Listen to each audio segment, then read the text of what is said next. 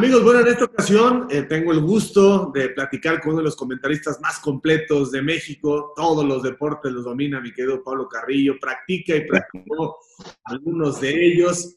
Y bueno, pues hoy tengo el gusto de compartir la pantalla hace ya cuatro años en los diferentes espacios de imagen televisión. Mi querido Pablo, ¿cómo estás? ¿Cómo te va? Buenos días, buenas tardes, buenas noches, porque esto quién sabe cuándo va a pasar, pero la pandemia nos tiene congelados. ¿Cómo te la pasas en tu casa? Muy bien, Javier. Eh, fíjate que me ha permitido esta pandemia eh, pues hacer cosas que luego no se pueden. Tenía libros por leer, eh, luego en la rutina y en la vorágine de la chamba diaria te quedas sin leer libros o releer algunos que lo hiciste hace tiempo. Otra cosa que me ha permitido esta pandemia pues es aprender de epidemiología, porque todos nos hemos metido a leer, a buscar, investigar. Eh, pero sobre todo también, Javier, eh, amigos, fíjense que por algunas razones de la chamba y de que comes mal en los viajes y viajábamos mucho, cosa que no ha pasado casi este año, pues me he quitado casi 10 kilos a pesar del ejercicio, pero soy muy tragón, me gusta mucho comer. Y entonces cuando va pasando el tiempo, pues si no, si no haces un esfuerzo adicional al de antes, sin darte cuenta, pues te empiezan a apretar la camisa y, y entonces, pues ha habido cosas positivas, Javier. Siempre en estos tiempos hay que buscar un ángulo positivo y francamente que creo que ha habido ah, cosas positivas en medio del dolor, de la angustia, de muchas noches de insomnio. Yo duermo bien o dormía bien, pero pues ahora encontré que también soy insomne y, y este, he visto muchas series, igual que todos, igual que cualquiera de nosotros, con la ventaja de que nuestra industria, eh, desde el principio, pues está dentro de las industrias esenciales.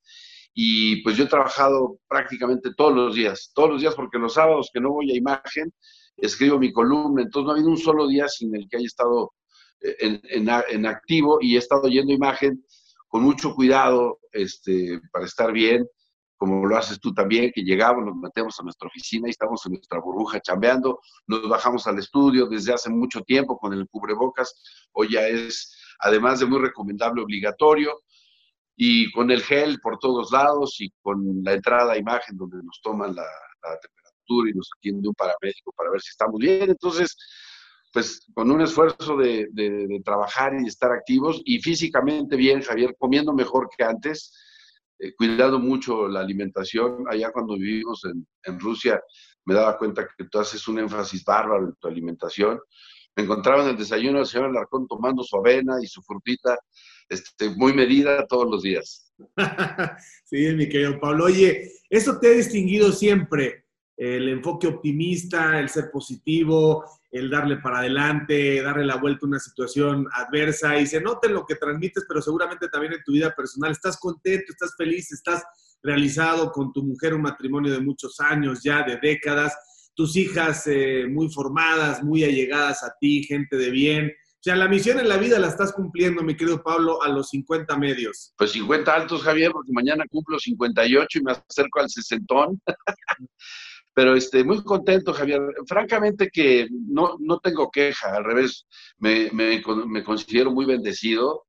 Eh, hasta ahora todo ha sido una vida muy alegre, muy feliz, con satisfacciones y bendiciones por todos lados, como todos, de repente con algún momento este, no tan bueno, pero francamente me considero muy afortunado y parte de eso se transmite a través de, del optimismo que, que aprendí, que aprendí en casa, porque mi madre ha sido así a sus 91 años, sigue teniendo un optimismo bárbaro, este, mucha alegría por vivir, mucha, eh, notablemente mucha alegría por, por el día, por amanecer, por una puesta de sol, por cosas que a veces damos por descontadas, pero que este, pues hay que vivir juntos. Ayer tuve, te platicaba la bendición, por ejemplo, de ir por mi madre a Guadalajara y, venirnos de regreso en carretera, porque pues no, es, es, mayor, no quería yo arriesgarla que estuviera en un lugar con, con, demás gente y veníamos en un coche, en un viaje increíble de Guadalajara, obviamente un viaje largo, viniendo a una moderada velocidad, y de repente abría el ojo mi madre y me dice, mijito, qué amanecer más bello.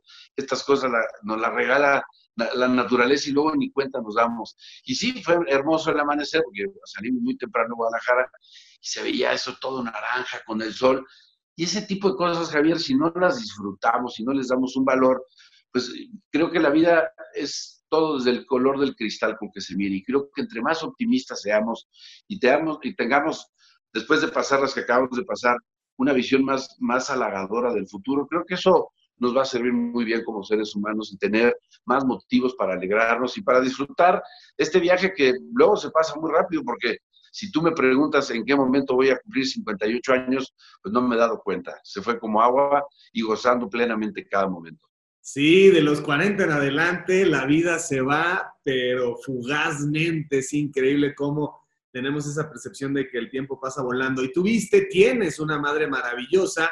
Y ahí vamos a empezar a contar tu historia porque es ni más ni menos que Doña Queta Labat, una de las grandes estrellas del cine mexicano de todos los tiempos. Así que tú pronto eh, sentiste el efecto de esa luz cegadora de los estudios, sentiste esa adrenalina que hay en un foro, ¿Cómo acompañabas a tu madre? Y supongo que eso fue determinante para que tuvieras deseos de ser comunicador o estar relacionado con algo eh, que tuviera que ver con cine, televisión, radio, etcétera. Pues mira, Javier, mis padres se conocieron en el cine porque mi abuelo Domingo Carrillo era el operador de cámara de Gabriel Figueroa y mi padre en su juventud entró a chambear al cine porque era una industria pujante en plena guerra mundial. México se convirtió en un gran productor de cine y coincidió que mi madre, por recomendación de su querida amiga, casi su hermana Marilena Márquez, eh, pues fue al cine. Y ahí se conocieron mis papás y ahí se hizo mi familia, se debe al cine. Entonces, pues no me quedaba de otra. Yo desde niño, mi vida acompañando a mi madre a, a Televicentro, que no se llamaba Televisa, era padrísimo porque pues, era ir con ella y era pues deambular por Televicentro, aquel Televicentro que tenía un piso negro con unas firmas en, en, bronce en todo el piso, no sé si te tocó a ti, creo que sí, de todas las grandes estrellas, y una de mis satisfacciones como niño era ir a buscar la firma de mi madre, o ir con mi papá a las filmaciones. Mi padre trabajó poco tiempo en el cine, pero encontró una carrera muy larga en la producción de comerciales, y entonces mi infancia era mi madre en el cine o haciendo programas en Televisa, y mi padre pues haciendo este, comerciales, me ganaba yo mi lana chambeando con mi, con mi jefe querido este, en, en, la producción de comerciales, ya sea como asistente de cámara, ya sea saliendo en los comerciales de Donas Bimbo, o sea, pues así empecé. Eso me permitió muy chavo tener mi lana y a los 14 años ya tenía yo mi datos 1600. En mi casa nos enseñaron muy bien a estudiar, pero sobre todo a trabajar y a disfrutar la chamba, porque así lo veía yo de mis padres eran muy contentos en lo que hacían. Entonces yo, a pesar de que estudié contador público en el ITAM y también en una casa de bolsa, pues la cabra tira al monte y, ya hacía yo esto al parejo de los estudios y no tuve más remedio y se facilitó porque mi hermano mayor, Armando, estudió comunicación, él sí estudió comunicación y empezó a chambear allá en el Canal 13 eh, cuando formó eh, Canal 13 por instrucciones del presidente López Portillo, imagínate tú, eh, un, pues un grupo de noticiarios que encabezaba López Dóriga. Y López Dóriga contrata a Pedro Ferriz de, con su querido amigo para hacer un noticiario. Y mi hermano saliendo de la universidad, pues va a pedir chamba y lo pone a producir el noticiero de Pedro. Y el acompañar también a mi hermano Armando, pues me dio esa puerta cuando yo iba con él, ya con 15, 16 años, 15 años y ahí empecé a conocer. Eh, yo me iba al área de deportes, que era lo que me gustaba, y fui a tocar la puerta a Jesse Espinosa. Dije, oye, si no habrá chamba ahí los fines de semana para. Pues a mí me gustaba chambear para tener mi lanita. Y empecé a chambear en Canal 13, eh, imprimiendo guiones, traduciendo los guiones de. Compraban programas a la ABC, este, White World of Sports, de ahí tomó este deporte, ve el nombre del ancho mundo del deporte. Y entonces todos los, los reportajes de ABC que llegaban, pues en ocasiones me los daban a mí para traducir el guion. Y lo mismo con los programas de la NFL, NFL Films, este, yo traducía los guiones. Y así, ya cuando me di cuenta que andamos, mi querido Javier, casi 40 años después de mi primera radio, empecé a hacer a los 17 y tele fue haciendo este, empollando en un Super Bowl de guardia y me tocó entrar al aire porque se fue la señal. Los voy a cumplir eh, en un par de, bueno, en un par de eneros cumpliré 40 años de estar ininterrumpidamente chambeando en tele, lo que considero todo un privilegio de trabajar tantos años en lo que más nos gusta, que es estar al aire, aunque con una marcada diferencia este, a lo que la gente pueda creer que es un trabajo, sí es sacrificado, sí es difícil, pero pues tú y yo no lo consideramos como una chamba, es, es nuestra alegría hacerlo y creo que tenemos el privilegio de hacer lo que nos gusta.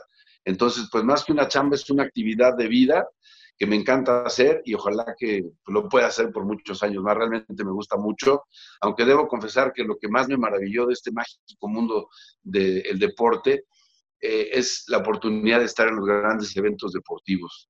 Creo que eso es lo, en, los olímpicos, en los mundiales, en los masters de golf, en los eh, Super Bowls que he tenido oportunidad de ir y, tantos otros torneos maravillosos de golf, de tenis, de automovilismo, narrar carreras de coches, este, en fin, eh, es una vida muy padre eh, y pues francamente pues sí, añoramos mucho este, el estar en los eventos en vivo, que eso es lo que nos nutre. Qué buen mundial nos echamos allá en Rusia, Javier, por ejemplo.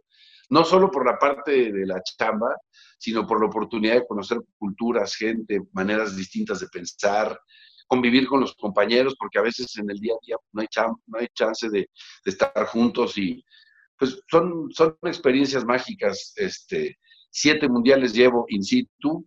En el 86 casi no chambeé porque estaba yo en Televisa, pero me tenían ahí chambeando en toros y, fútbol americano. Lo mejor que pude conseguir en el Mundial del 86 fue que intercambié mis series que compré con Banamex, donde empezaba el techo de la Azteca. Compré dos series con tu tarjeta de crédito Banamex y ya estando en Televisa, que eso fue pues, en el 85, ya conducía yo ahí, me daban unos boletitos mejores, digo, de los privilegios que da la chamba, pero ya a partir de, bueno, el del 90 no fuimos, pero a partir del Mundial del 94 en, en MBS tenía oportunidad de estar físicamente chambeando en todos, experiencias mágicas, y en los Olímpicos, pues también con la... Bueno, en los Olímpicos sí chambeé en Televisa, en, en Seúl, Corea, me tocó narrar con el Perre y el Cita Tenorio la medalla de Jesús Mena ahí en el estudio. Mm. Esos juegos fueron increíbles porque me tocó pues, conocer al perro, que es un tipo, tú trabajaste mucho más con él que yo. Es, es, mágico el perro, es mucho mejor afuera de la cámara que en cámara, es un regalo de, de amigo, de ser humano, de economía, así de grandote como ese es un corazón con patas, y aparte la gracia que tiene el perro. Por ejemplo, entonces, he tenido el gusto de hacer es en el estudio, Javier, y a partir de eh, Sydney 2000, pues estar en, todos, eh, y bueno, pues con, una enorme alegría de, poder estar en esos eventos que son francamente sensacionales. Oye, Pablo, platícanos, por favor, de El Novillero y de... Eh, perdón, me, me, equivoqué, discúlpame. Desde Barcelona 92, eh, perdón, desde Barcelona 92 He estado en todos los Olímpicos in situ cuando fuimos a hacer allá con MBS, este, en el estudio de, Canal, le retábamos el estudio de Canal 13, en fin, muchos recuerdos, ahí, perdón. Platícame del novillero, por favor, Pablo. A ver, platícame tu aproximación con los toros, porque hoy eres hasta ganadero. Cuéntame ¿Qué es para ti la fiesta? ¿La traes en las venas? ¿Te mueves tu pasión? Pues mira, Javier, es una cosa bien interesante porque en mi casa los domingos eh, venía a comer el abuelo Domingo, que era muy apasionado, porque el cine estuvo muy cerca del toro, en, una etapa fundamental. Y mi padre era muy amigo también, mis padres eran muy amigos de un grupo de taurinos, entre ellos eh, Flaco Forte, Viejo Morfín, pero Manuel Urdes Camino, que era también de ese grupo de amigos de mis padres. Bueno, yo iba a los toros eh, algunos domingos, por ejemplo, mi madre fue representante de, artistas también como parte de su vida y representaba a Alfredo Leal, que también fue torero y tuvo una reaparición Alfredo Leal en los ruedos y nos invitaba Alfredo Leal a México. Pero con mi padre y con mi abuelo íbamos a los toros o los veíamos en casa narrados mágicamente por, Pepe Alameda o por Paco Malgesto. Y luego Manuel Urdes Camino, amigo de mis padres, eh, era el apoderado de Cur Rivera. Y entonces, pues yo lo admiraba muchísimo porque Manuel López Camino en ese tiempo se hizo famoso en una ocasión que un toro agarró a curro y Manuel se saltó al, ruedo para salvar a su torero, le hizo el quite a cuerpo limpio y demás.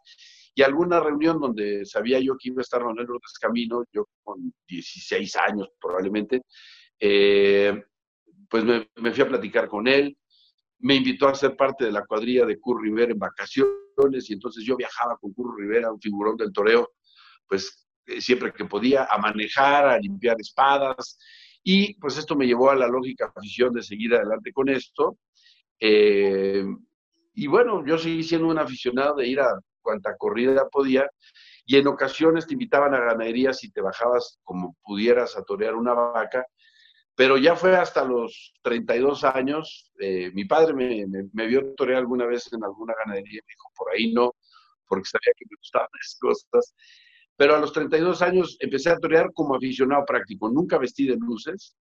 Toreé de aficionado práctico, no sé, nunca soy dado a las estadísticas, pero unas 40 veces en plazas de todo el país, este, destacando eh, pues algunos festivales que pude torear con figuras del toreo, como el, el que toreamos allá. Fíjate, cuando se hizo el, primer, Teletón, yo les sugería al Chovy hacer unos festivales taurinos y me tocó organizar el primer festival del Teletón en la plaza, en el Palacio del Arte en Morelia, Michoacán.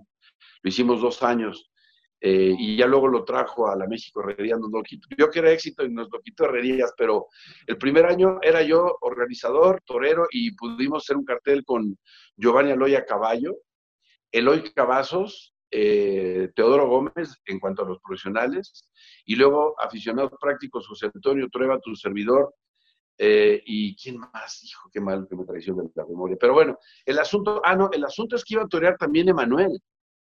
Pero el bola se lastimó el pie y entonces solo fue a verlo con muletas y fue David Silvetti también pues a ver el festival, llenamos la plaza, se, se logró un buen donativo para el Teletón y este y Emanuel que no pudo torear pues acabó cantando a capela, ojalá que te vaya bonito, como si lo estuviera viendo. Este, y bueno, pues eso me dio para torear, me retiré cuando cumplí 50 años porque mis hijas juzgaban que ya no era propicio ni por el riesgo ni por el trajecito entallado que ya no se veía tan bien.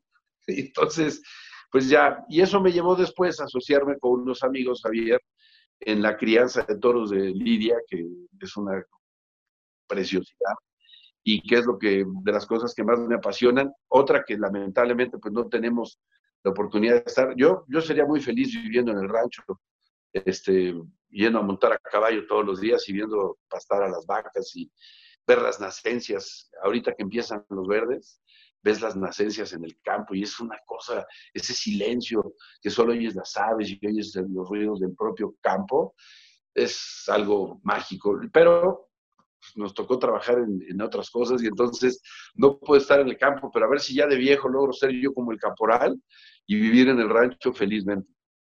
Oye, y la, faceta de jugador de fútbol americano, porque el fútbol americano es una de tus pasiones también, pero creo que es de los deportes más aleccionadores, que dejan más eh, herramientas para la vida. ¿Por qué razón el fútbol americano te da, eh, digamos, armadura, Pablo? ¿Qué, ¿Qué extraes de esa infancia donde los golpes son duros, pero las satisfacciones también son muy profundas. Fíjate, Javier, nosotros empezamos, mi padre siempre nos inculcaba mucho el deporte, pero mi hermano mayor, Armando, fue el que se, se enganchó con el fútbol americano eh, y eso nos hizo que a los hermanos menores pues ya estaba el camino andado y nos llevaron a, jugar. Primero empezamos a jugar fútbol americano en un equipo que se llamaban los Cheroques, que entrenaban donde era la Universidad Iberoamericana, que luego lamentablemente se cayó en un sismo, allá en la, en la campestre Churubusco, porque nosotros vivíamos ahí muy cerca de los estudios Churubusco. Mi padre hizo su casa cerca de los Churubusco para poder chambear él y mi madre en el cine. Ah. Esa era la razón que nos llevó a hacer de esa zona de, la ciudad en un inicio. Y, eh, pero los cheroques luego no ganaban mucho y mi padre no quería que estuviéramos en un equipo perdedor. Hoy dirían los chavos, para no ser losers, ¿no? Y entonces eh, pudimos entrar a Pumitas, que era un equipo ganador que entrenaba en Ciudad Universitaria. Y nos fuimos a Pumitas. ¿Qué te enseña el fútbol americano, Javier? la disciplina, porque, por ejemplo, yo tuve un coach inolvidable, Miguel Tomasini, que nos hacía entrenar más que ningún otro equipo. Nos, cuando alguien hacía un castigo de cinco yardas en un partido, te hacer cinco arrancones más de 100 yardas, entonces se acumulaban las yardas de castigos y te hacía hacer un arrancón al término de cada práctica que estabas agotado. Y era un tema medio militar, pero muy formativo y sobre, sobre todo te enseña el americano la camaradería, el trabajo en equipo, el que todos juntos son mejor que uno solo.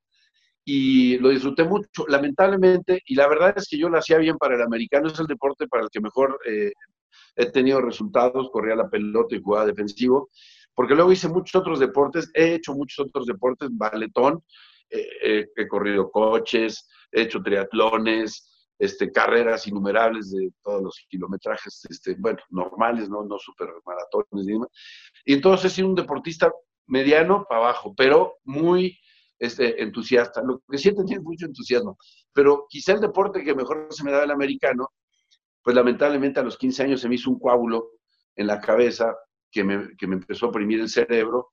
Eh, tenía 14 años, fue en 76, y nos tuvimos que ir a Houston porque pues, la tecnología en México no era muy apta para eso.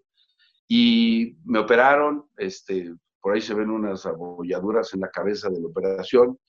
Eh, y pues me impidió seguir adelante practicando algún deporte de contacto y, me frustré mucho de chavo, pero encontré otro camino porque yo era muy aficionado al deporte, a leer, a, estar pendiente de todo y entonces un poco fue mi frustración de ya no poder seguir siendo un deporte. Yo tenía sueños de llegar a jugar en college en Estados Unidos y, entrenaba más que todos mis compañeros en un jardín que había en la casa, ponía mis llantas y hacía mis ejercicios, porque yo y, trataba de imitar a Roger Staubach en los movimientos, aquel gran quarterback de los vaqueros, pero eso se acabó. Y entonces esto me llevó, Javier, amigos, a, a volcarme aún más a estudiar el deporte, a saberme todos los equipos, todas las estadísticas. Me metía mucho al fútbol americano colegial que se transmitía los sábados, tanto en el 13 como en Televisa, y no había mucho, hoy, hoy te metes internet y tienes toda la información, había que buscarla, había que escribir a las universidades. Me llegaban cartas y cartas y cartas de todos los equipos para informarme y entonces empezaron a decir, este chavo, ¿de dónde se entera? Pues le buscaba yo por todos lados y eso me llevó a que se me abrían las puertas para... Empecé narrando con Pepe Espinosa y con el querido Alex Lara y con el coach Joaquín Castillo colegial con 19, 20 años, pero era, se debía a que mi frustración de no poder ser jugador me llevó a, una, a, una, eh, a un estado de, enterarme de todo, de informarme de todo, y era escasa la información. Y entonces cuando la tenías, pues la vertías en las transmisiones, les compartía yo a mis compañeros todo el rollo, y eso me llevó a empezar muy chavo. Pero, pero no me atoré en que no pude seguir siendo jugador de fútbol americano, sino que me volqué con mi afición a seguir eh, inmerso en eso gracias a, a poder transmitir. Oye, en estos 40 años, ¿en qué momento aparece la entrañable Marité, tu esposa? ¿En qué momento? ¿Cómo te ha acompañado? ¿Y cuál es la receta, mi querido Pablo, para lograr lo que ya casi no se da? En México se da en mucha menor frecuencia, que son matrimonios sólidos, largos, duraderos. ¿Cuál es, cuál es la receta que le darías a alguien que nos está escuchando ahorita que se va a casar? Pues mira, eh, éramos compañeros de escuela desde kinder y luego también coincidíamos en Pumitas, este, porque ahí jugaban sus hermanos. Entonces, pues no había mucha escapatoria, mi querido, y desde entonces anduvo atrás de mí y lo ha conseguido.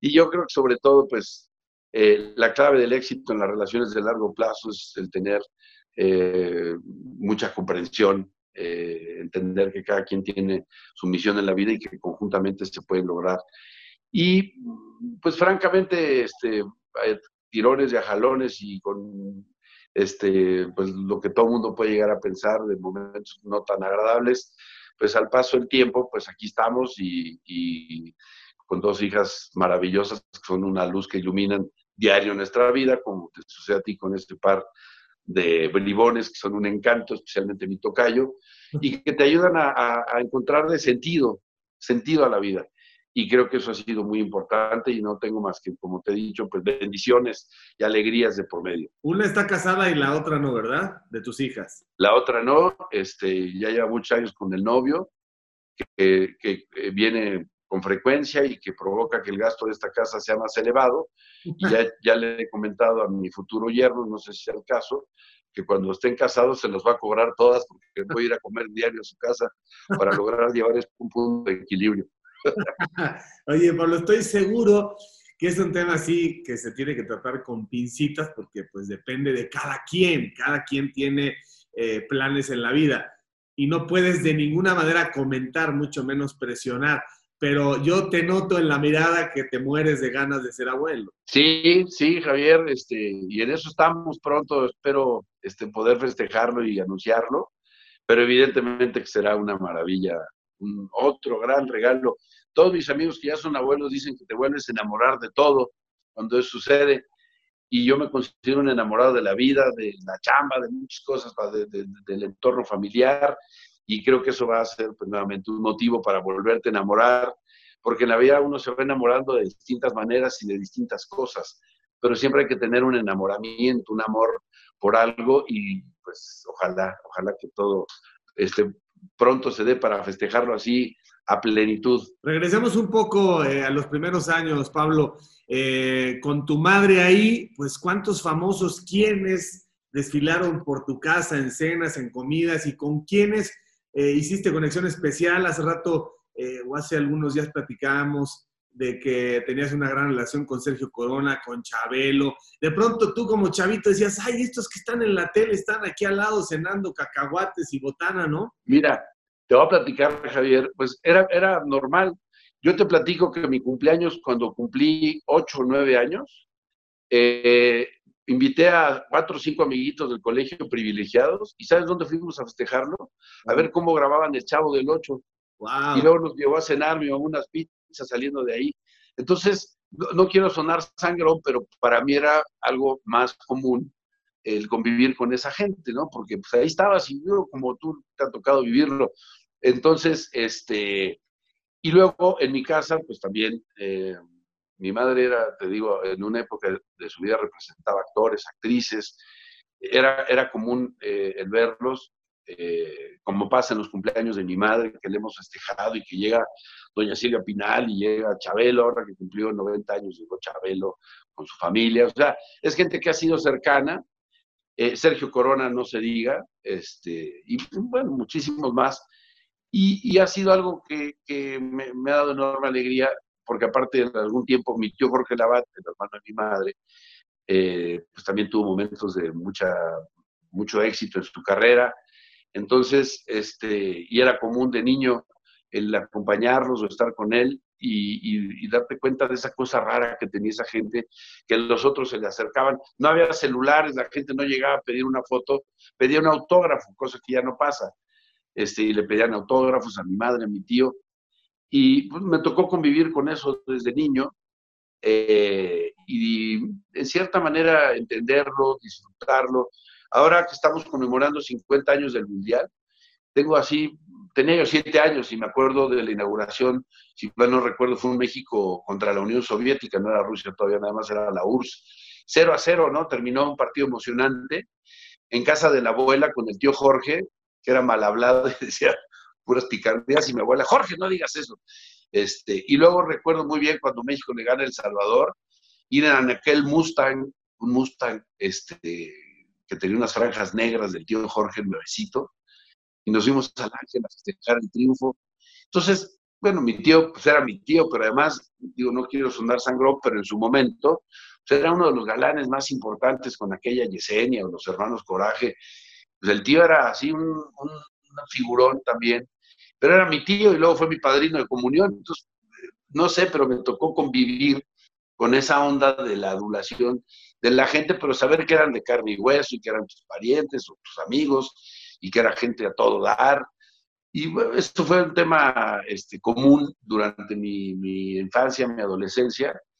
Y, este, y bueno, con el tío Jorge lo acompañé muchas veces a filmar, con mi mamá no con mi padre también, este, estar cerca del gran Alex Phillips, uno de los grandes hombres de la cinematografía mexicana, que era, mi papá le decía de cariño el papi, y, ir a su casa a comer. Entonces, eh, esa fue, ese fue el tema donde nos desenvolvimos en mi casa, mis hermanos y yo. Todos hicimos cine, este, eh, aunque sea un papelito. Armando y Tere salieron en Santa Claus, donde también sale mi madre este, en una película mexicana que hay que verla, la pasan en épocas navideñas, Santa Claus. Y luego Enrique, mi hermano, hizo dos películas, pero en una de ellas es La Estrella, que se llama Sorgeye, con Enrique Guzmán y este, esta mujer eh, fantástica cantante, Hilda Aguirre. y él sale de cieguito y luego le lo operan y ya puede ver. Y yo salgo también de niño huérfano y luego yo salí en, este, el libro de piedra. Entonces, pues vaya. ¿Qué haces en esa película? ¿Cómo, qué, es lo que haces? Salgo de una, soy una estatua que se, que se convierte en niño. Ahí salgo con Joaquín Cordero y Marga López y Norma Lazareno, Aldo Monti, y yo soy una estatua que empieza a tener interacción con una niña en ese tiempo que se llama Lucy Bug, que tengo pues, unos 50 años sin verla, pero que le mando saludos. Y yo soy una, estatua que lleva a Joaquín Cordero a su casa eh, y, se hace, y, es un niño que se llama Hugo y que a mucha gente le sigue dando miedo mi papel de Hugo, este, del que también tengo recuerdos, porque esa película se filmó entre el 68 y el 69, o sea, tenía yo 6, 7 añitos. Y ya fue mi, bueno, tú luego salí en otra con Joaquín Cordero, que se llamó Papá en Onda, y tan tan se acabó mi carrera de niño actor, porque mi padre nos quería llevar por otro camino y nos, nos hizo a todos estudiar, todos nos recibimos, todos estudiamos, y a pesar de ello, pues mi hermano Armando terminó siempre en la producción de televisión, este, yo en esto, y mis otros dos hermanos ya, Tere y Enrique, ya no le entraron al tema del, show business. Pero hubieras, en, en, algún momento hubieras querido ser actor, querías ser actor y te dijeron, no, no, no. No, no me llamó por ahí la vida, Javier. Y digo, mi papá trataba de, digo, yo, yo estudié una carrera de contador y luego trabajé en el sector financiero, pero siempre mi afición, yo, yo decía que era mi hobby, era ir a transmitir, hacer cosas de deportes y, demás. En, en, ese tiempo en particular, cuando empecé a chambear en, en una casa de bolsa, pues, chambear en Televisa los fines de semana,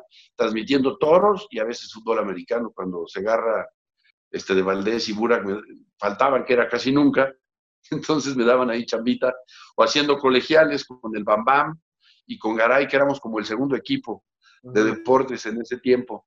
Pero hicimos mucho radio ahí en Televisa Radio, transmitíamos un dólar americano por radio y nosotros ahí le trabajábamos horas con el añorado ingeniero Bolio y todo su, equipo. Oye, mi querido Pablo, ¿cuáles son los comentaristas que más eh, has admirado vivos o que ya no estén con nosotros y por qué? Así, tus máximos tres en la historia, si tuvieras que definirlos en México, y quizá tienes, por ejemplo, a Bob Costas, que mucha gente lo tiene en México. Sí.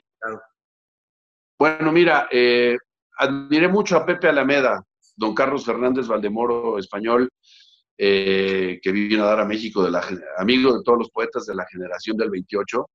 Lo admiré por el toro, pero lo admiré más cuando empecé ya a entender esta onda por su cultura, por sus libros, por su poesía, porque me di cuenta que, que, este tema que hacemos nosotros no está en conflicto con la cultura, sino todo lo contrario. Me llamaba la atención el vasto conocimiento que tenía este hombre del, del, idioma, obviamente de lo taurino, que era su tema, pero cómo tenía un concepto de, la universalidad eh, y lo, lo, lo podía eh, ejemplificar en el tema taurino. Era un hombre exageradamente culto.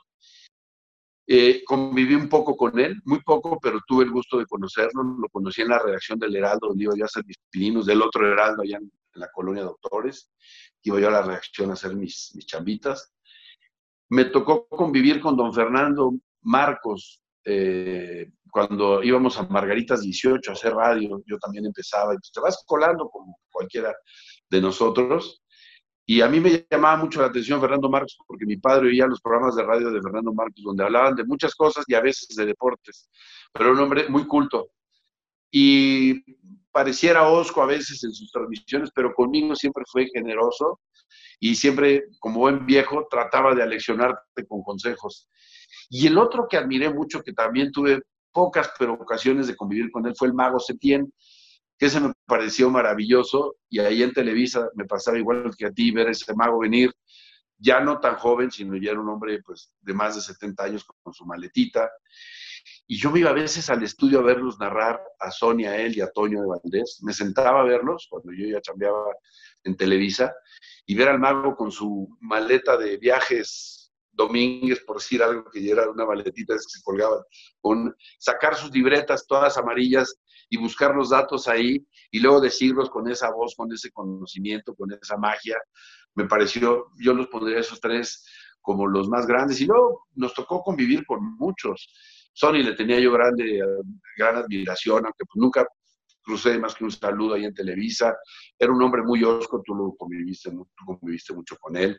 Con Ángel Fernández me tocó que me ratificara mi chamba en, Canal 13 cuando destituyen a José Ramón y llega Ángel Fernández y me llama a su oficina y era un viejo loco maravilloso, buena onda. Y me dijo, si me dices quién era Red Grange, te quedas en esta chamba, mi Pablo, así de pie, con un chaleco muy elegante.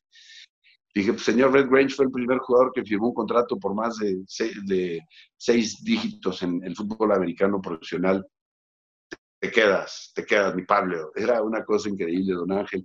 Me tocó convivir poquito, pero, pero pude conocer a todos ellos, a esa gran generación. Ya de hablar del perro, ya de hablar de los más contemporáneos, de Toño, que me parece uno de los mejores de la historia. Eh, pero sí me quedo con esos tres viejos por lo que representaron para mí en mi momento histórico de ver la imagen de gente enorme, ¿no? En todos sentidos, como personas, como gente culta, conocedora, con unas voces privilegiadas y con un conocimiento muy profundo, no solo del deporte, sino lo desdoblaron mucho más allá y eso les permitió ser gente muy, muy calificada. Eh, no se circunscribieron a su mundo del deporte, que luego lo hacemos todos por defecto, sino que se permitieron otras cosas y se permitieron transmitirlo y, bueno, pues me parece gente extraordinaria. Estados Unidos, no, fíjate que no tengo Bob Costas, cada vez que lo veo está más artificial, quiere parecerse al Bob Costas de hace 30 años y ya no se parece a nadie. Yo creo que hay que, pues, este, cuidarnos, prepararnos y envejecer con dignidad y con orgullo de que el tiempo ha pasado y, y siguen al aire. Bob Costas no es tanto mi perfil. He admirado algunos comentaristas gringos, este, Vince Scully, por ejemplo, que era la voz de los Dodgers, se acaba de retirar con 90 años. Imagínate tú, mi querido Javier y yo, andar con 90 años por las cabinas de Dios, por los foros de Dios. Sería una chulada, ¿no? Ojalá que nos den la vida y, alguien nos contrate para ello. ¿Y John Madden no te llamaba la atención? Sí, sí, sí aunque nunca lo consideré un, un especialista de los medios, sino un gran coach que pudo adaptarse a ser un comunicador mágico, pero siempre fue coach. No mm. era un, comentarista, un narrador, lo veía yo como un hombre, un analista fantástico, emotivo, este, distinto, intenso, una cosa increíble. Fíjate que, ¿te acuerdas? El Mago Septién siempre en esa maletita sacaba un cheque y lo abría y, sí. era el millón de dólares. Yo no sé si el cheque era real o no, pero un millón de dólares, chavo, mira, está firmado por el señor Pasquel, el ingeniero Pasquel me contrató para narrar toda la temporada y ya guardaba su, su cheque. Sí. O sus fotos de tenista, Javier, acuérdate. Mira, chavo, yo jugaba tenis en el Junior Club allá en, en, Tacubaya, bueno, en la, es la Roma, ¿no? El Junior Club. Sí, sí, sí. Te, enseñaba el mago su, vestido con un suéter de tenista y su raqueta de madera. O también te enseñaba fotos de estas que sacaba del maletín, cuando era, que él era, de, hacía atletismo, de joven. Tío, a ti te las habré enseñado también, a todos nos agarraba en los pasillos de Televisa y le gustaba enseñarte cosas o, platicarte algunas anécdotas. Un viejo realmente muy, muy increíble. Fíjate que ya al final, cuando sale de Televisa él y se va a encerrar, no a Querétaro, porque ahí tenía unas grandes propiedades, sino acá en, en Lindavista. Y entonces solamente una persona le ayudaba y llegaba si tenía muchos metros cuadrados. Yo no sé dónde quedó su familia, pero vivía solo con un asistente y era todo un personaje, tenía cosas rarísimas, objetos increíbles, pero bueno, un tipazo. Mi querido Pablo, para terminar, ¿qué le dirías, qué le aconsejarías? Porque estos videos van a quedar mucho tiempo. ¿Cuáles son las claves? ¿Cuál es eh, el consejo que le darías, por ejemplo, a tu nieto si de pronto quiere ser comentarista deportivo? Porque ¿cuántos aspirantes hay? ¿Cuántos aspirantes eh, fuimos? Y la verdad es que el embudo se hace muy, muy duro, ¿no? Y muy pocos eh, son los que llegamos y logramos permanecer y necesitas circunstancias, fortuna, después sí, disciplina, etcétera. Pero, ¿cuál sería tu reflexión para aquellos que uno, uno que otro la va a romper y va a llegar? Perseverancia sería la primera clave del éxito porque esta, esta profesión eh, requiere de ello, perseverancia. eh, y sobre todo pues mucha capacidad de adaptarse a las condiciones que cambian. Digo, en tu caso y el mío nos ha tocado vivir una cantidad de avances y de cambios y nos hemos podido adaptar a ellos. ¿Cuándo, Javier, pudimos pensar cuando empezábamos que íbamos a poder hacer esto que estamos haciendo tú y yo ahorita con nuestro dispositivo móvil que ni siquiera existían? O sea, hacer una transmisión requería de una infraestructura, en fin, y el mundo seguirá cambiando y, habrá que tener esa capacidad de adaptarse. No sé si quieras si los comentaristas como tal sean necesarios en el futuro o todo te lo va a dar un robot o todo va a venir en estadísticas de una narración que saldrá de la inteligencia artificial. Pero yo lo que sí también creo que es algo que debe ser una condición sine qua non en cualquier comunicador de cualquier tema, es tratar de ser una esponja que abreve toda la información que pueda para poder comunicar. No puedes ser experto en todo, pero lo que sí puedes tener es una palabra con mayor capacidad de tener cierta autoridad cuando te, te, sustenta la cultura, la cultura del mundo, porque es lo que es hasta ahora, cuando te sustente la cultura de entender el mundo como es y por qué. Y para ello, pues hay que leer, hay que leer, hay que leer, hay que abrir la mente para tener cultura. Y aunque hables de si fue o no un fuera de lugar, hasta para eso, lo primero que se necesita es cultura, se necesita vocabulario, lenguaje, se necesita ser alguien que tenga una preparación en muchos aspectos, más allá del, propio deporte, que eso es lo que a mí me maravillaba de Marcos, de Fernando Marcos, del propio Pepe Alameda, hasta del mago, que era gente muy instruida, muy leída, con un bagaje cultural muy importante. Y creo que esos son los comentaristas que han logrado marcar la diferencia eh, en, su gran mayoría y lo, lo, combinaría que estudiara, que fuera una persona este, informada, que tuviera no necesariamente una carrera profesional porque no es imprescindible, aunque algunos cargos públicos dicen que hay que tener una licenciatura, pero muchos funcionarios de la actualidad no los tienen, como en el deporte, pero eso ya es la cultura, este, la educación no se circunscribe a un aula, se circunscribe a un cerebro y a un ser humano. Mi querido Pablo, muchísimas gracias por contarnos detalles de tu vida, por saber más a través de este canal quién eres, qué piensas y cómo vas elaborando en una vida plena. La verdad es que a eso, a eso vinimos y déjame decirte que, que te respeto, te admiro y creo que estás en el mejor momento de tu vida porque eso es lo que te hace grande. Cada vez que pasa un año, estás en el mejor momento de tu, de tu vida. Gracias, Javier. Sabes que es muy recíproco, que hemos hecho una muy buena mancuerna en la chamba lo tengo que decir públicamente, el señor Alarcón y yo tenemos una extraordinaria relación humana, más allá de la relación de chamba. Y, y, si me permites, Javier, para terminar, tú y yo hemos encontrado en el deporte en el que practicamos, en el mantenernos físicamente aptos, este, una solución muy grande a muchas cosas, empezando por la propia salud y por sentirnos bien y por estar bien, endorfinados y demás. Y yo creo que este embate de la pandemia mundial que a todos nos ha afectado, en México ha encontrado un caldo de cultivo óptimo porque es un país de muy malos servicios de salud, lamentablemente nuestras autoridades no han podido hacer esto bien, como muchas otras cosas que no se han hecho bien, históricamente, de muchas décadas. Pero los seres humanos hemos fallado en cuanto a que el ser humano mexicano promedio es obeso, es sedentario, es propenso a que estos empates de las pandemias despeguen durísimo. Y creo, Javier, y te quiero invitar a ello, a que lo pongamos como una de las prioridades en nuestra chamba, en nuestra gran virtud de poder comunicar. Tenemos que hacer un esfuerzo adicional por mentalizar al mexicano, que en ese sentido, como en muchos otros quizá estamos mal, pero nosotros podemos motivarlos a que cambien, a que cambien de raíz sus hábitos de alimentación, sus hábitos de, de ejercicio, para poder estar más fuertes como nación y no tener casi el 11% de fallecimientos de personas que se han infectado de COVID-19.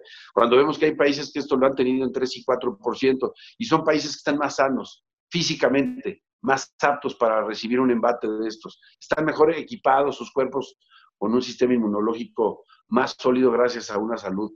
Y creo que ahí hay un, tema que tenemos todos, y te invito a ello, Javier, a que le metamos duro, a hacer una cruzada, todos los comentaristas, por eh, tratar de divulgar esto y tratar de convencer a todo el pueblo mexicano que tenemos que estar fuertes. en lo físico para ser una mejor nación. Magnífica idea, mi querido Pablo. Me sumo. Muchísimas gracias por tu tiempo. Estamos en Gracias. Muchas gracias. Así que camaradas, por favor, no dejen de seguirme a través de todas mis redes, de suscribirse a mi canal, dale a la campanita, dale like. No te olvides de dejarme tus comentarios, yo mismo estaré respondiendo. Cambio y fuera, camaradas.